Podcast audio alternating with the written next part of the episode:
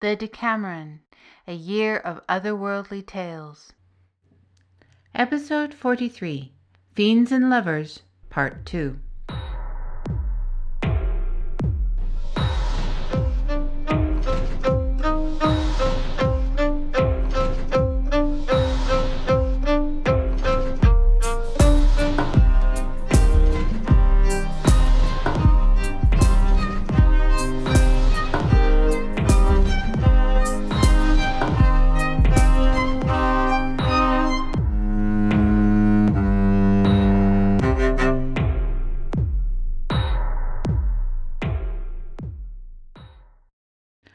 Basil Lermont was that most revered and mysterious of creatures, the college porter.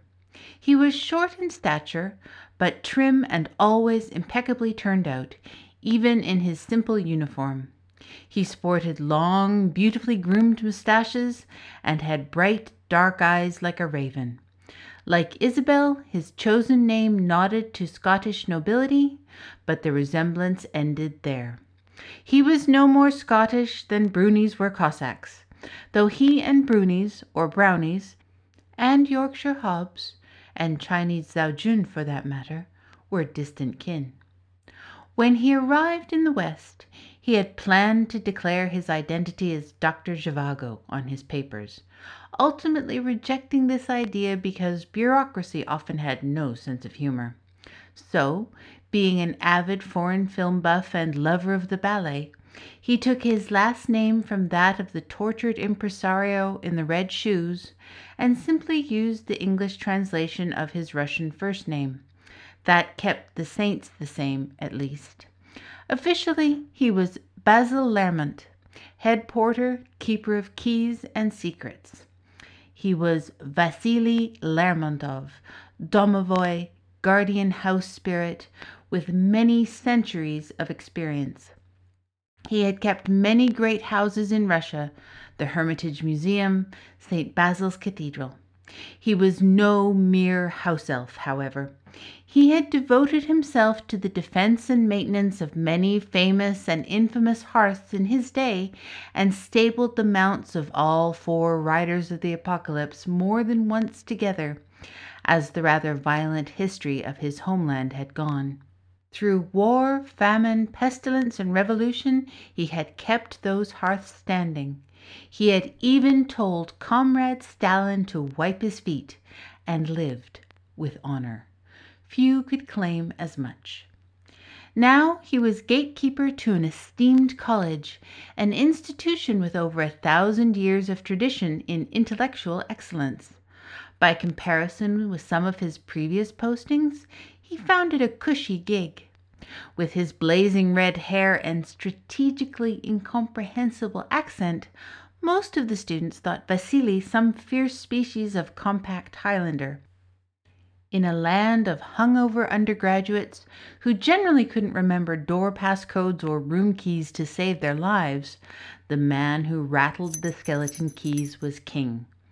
Knowing the immense power the odd little man held over the nation's up and coming best and brightest, there was an unspoken but unwavering respect for Porter Lermont, though the students rarely called him that personally. Instead, the bleary eyed scions of the old houses referred to the little man deferentially as Baza the Great, which suited Vasily just fine. Rosamund entered his warm, well lit parlor through the window, changing into human form as she crossed the open window sill to stand on the floor. She favored rosy red and black as color choices for clothing, but varied historical periods depending on mood and audience. A quick rustle and swish, and she stood before Vasily in a Regency style gown and light silk cape which she spun up herself in honor of the visit, just because. Her hair was elaborately swept up, little ringlets framing her lovely face. Vasily had prepared good dark Russian tea with sugar in advance of her coming, and he brought out some traditional fancies he hoped she would like. He was just bringing in the tea when she arrived. He respectfully lowered his eyes during her transformation, common shape shifting etiquette practiced around the world. When he looked up again, she took his breath away, and it was all he could do not to drop the tray. He set it down as steadily as he could manage, offered her the best seat, and asked, My lady, you do great honor to my humble home. How may I be of service? Vasily, my dear, I'm going to tell you a story, Rosamund began, weaving the first threads of her tale with her voice. It's true, and it will end tragically unless you intervene. It's about a poor Russian peasant boy, a princess, a witch, the theft of a precious object, life, death, and true love. Are you ready? Vasily sank soundlessly into a chair opposite. Oh, by Pushkin's messy ghost, he loved stories like this. He could feel himself being wrapped up in Rosamund's web as she spun her tale. He was utterly entranced, trapped like a fly, and it didn't matter a damn. He would let himself be hanged like a condemned man on her every word, and do whatever it took to bring about a happier ending. Meanwhile, Baba Yaga continued her tale, sensing that her audience wished that her mortar and pestle came with air sickness bags, as much for the nature of the content as for the ride. Too bad. Well, pigeons, or should I call you cabbage heads? she went on. I haven't sensed this much dumbfounded, sickly green silence in eons. Very gratifying, thank you.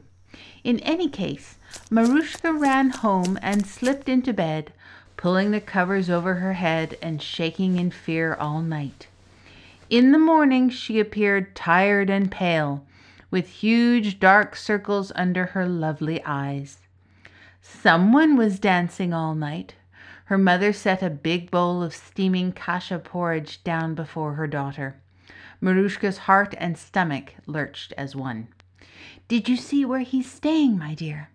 Does your young man frequent respectable establishments, and is he a fellow of tidy and sober habits? her mother asked. The thread broke, mamma, and I was tired from dancing.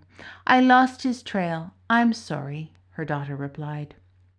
Well, you'll just have to go dancing again and see if you can learn anything more. Maybe we should invite him to dinner soon, especially if he's just here for a short time. Marushka's mother trailed off, muttering to herself about what she would cook and whether she should knit some warm gloves and a scarf for her son in law to be.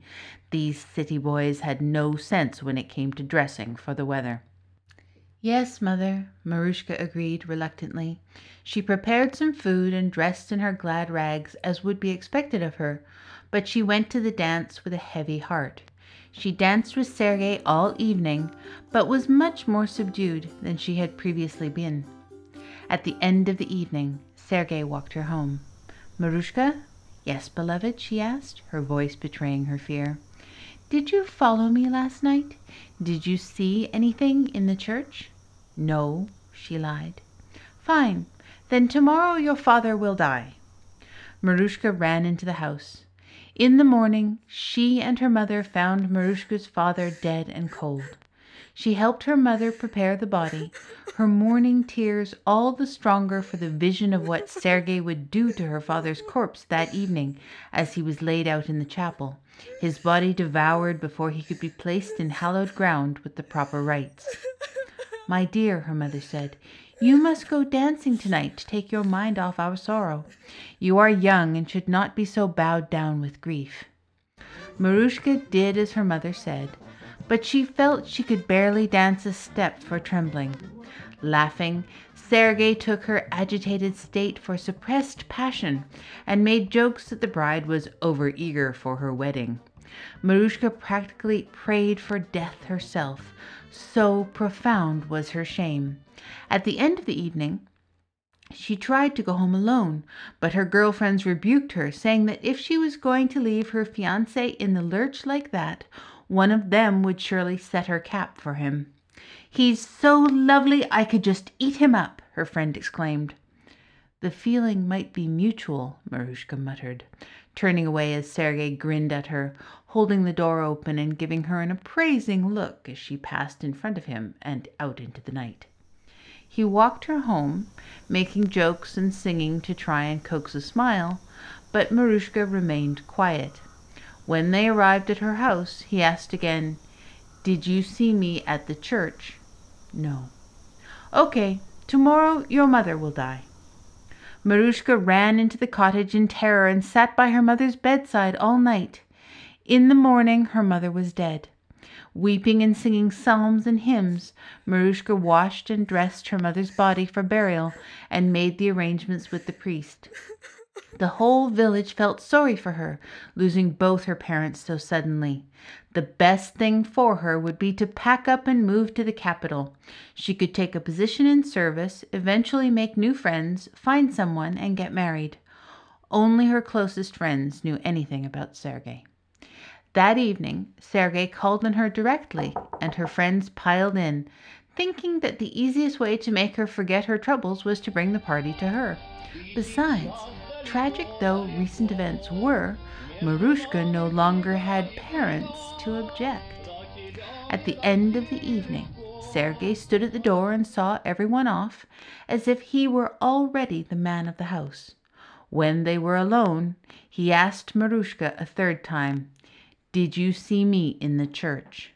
No. Fine, tomorrow you will die. He leaned forward and kissed Maruschka, opened the door, and walked away, whistling a merry tune into the clear night. Early the next morning, Marushka went to see the old wise woman whom the whole village called grandmother. She explained her plight, and the old woman admonished her, You must go to the priest, child. Say that if you die, not to bring your body through the door, but to dig the earth away around you and carry you out through the new opening, and bury you at a crossroads. Maruschka thanked the old woman, ran to the priest, and gave him her instructions in the event of her death. He promised to do as she requested, but blessed her and said he would say prayers to all the saints that she would have a long and happy life. She bought a coffin and had it brought to her home. That afternoon she bathed, dressed in her best clothes, climbed into the coffin, composed herself, and died the second she closed her eyes. The good priest had the ground dug out around her coffin and her remains brought out through the opening. He buried her father and mother together in the churchyard and had Marushka interred at a crossroads. No sooner were the final prayers said than a beautiful flower grew on Marushka's grave. After some time, a young nobleman was riding by and saw the wondrous flower. The young man was a keen gardener and gave instructions for the flower to be carefully dug up in its soil, wrapped in damp rags, and transported home. Once there, it could be transferred to a large pot and then maybe into the garden if it survived the transition. The flower flourished and was a marvel of beautiful color and fragrance. One evening, one of the servants was taking a stroll in the gardens after his shift, and he saw a beam of starlight fall on the center of the flower, which had closed after the sun went down, as it usually did. The servant watched as the petals opened and a beautiful girl stepped out, growing to her full height. He watched as she entered the house, found food and drink, and then strolled and danced in the garden, stepping back into the flower before sunrise and becoming the lovely bloom once more. The servant told his lord of this marvel, and they agreed to watch together that night, if it was clear enough for a moon. The weather was fine, and the young lord lost his heart to the enchanting maiden. In the morning he told his parents, I found the woman I will marry. His parents were delighted, and that evening when Maruschka transformed from the flower, the lordling was waiting in the garden on bended knee, his eager parents looking on indulgently from a covered pavilion. Most beautiful flower among maidens, he said, will you marry me? If we can marry in this garden, and you promise I need not go to church for four years, I will marry you, Marushka said. Despite her rather unorthodox requests, the young lord and his family were overjoyed, and the couple were soon wed. Marushka bore a son the following year, and their happiness was complete. One evening, the Lord was playing cards with his fellows, and they started weighing the relative merits of their wives and sweethearts. This one was lovelier than that one, and so on. Yes, but none can hold a candle to my Maruschka, you must admit, the happy bridegroom pronounced, winning his hand as he spoke. Beautiful, yes, stunning, in fact, admitted one of his opponents, but godless. Why do you say such things about my wife? their host demanded because she never goes to church. The young lord was furious. He threw his cards down and stormed into his wife's chamber. Get dressed, he commanded. I won't have people saying my wife is a heathen. We're going to evening service right now. Marushka dressed and accompanied her husband to church. He entered ahead of her and saw nothing amiss. When Marushka entered, however, Sergey was lounging on a low, deep window ledge near the prayer candles. Long time no see, darling. Did you see me at church that night long ago when we were courting? No. The fiend sighed. You never learn, do you? Tomorrow your husband and your son will die. Sergey vanished. In the morning, Marushka's husband and son were dead side by side, the little boy having crawled into their bed seeking comfort from a bad dream. Marushka ran to the wise woman, who gave her two vials of water. This is holy water, dear, and this is the water of life. Anoint them with holy water first, and then the water of life, and they will be restored to you, and will be safe from the fiend's curse. And here is a second vial of holy water. Answer truthfully about what you saw when next you see Sergey, and then throw this in his face. Maruschka went home and restored her family to life. Then she explained to her husband that she would attend church that evening. She had some unfinished business. When it came time for the service, Marushka entered the church dressed like a bride on her wedding day, or a queen in procession. Sergey greeted her with a low whistle. You've seen sense, I see, ditching that husband of yours. Well done. But what did you see in the church that night? You, Marushka answered. What was I doing? Eating a corpse, she shouted, throwing the holy water in Sergey's face. Sergey turned to dust and ashes and swirled about her in a shrieking cloud like some unholy embrace.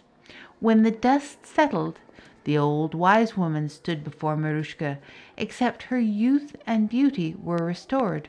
Sergey formed out of the dust too, looking a little windswept, but none the worse for wear. Maruschka looked down at herself. Her skin was wrinkled, her hair was gray, and she was stooped over. Her fine clothes had been replaced by shapeless rags. Thanks, little pigeon, the wise woman said. He's the very devil for chasing skirts, but you got him back for me. And you will take my place, Marushka, doling out potions and spells, charms and advice until you find a maiden as pure hearted and as stupid as you, if that's possible.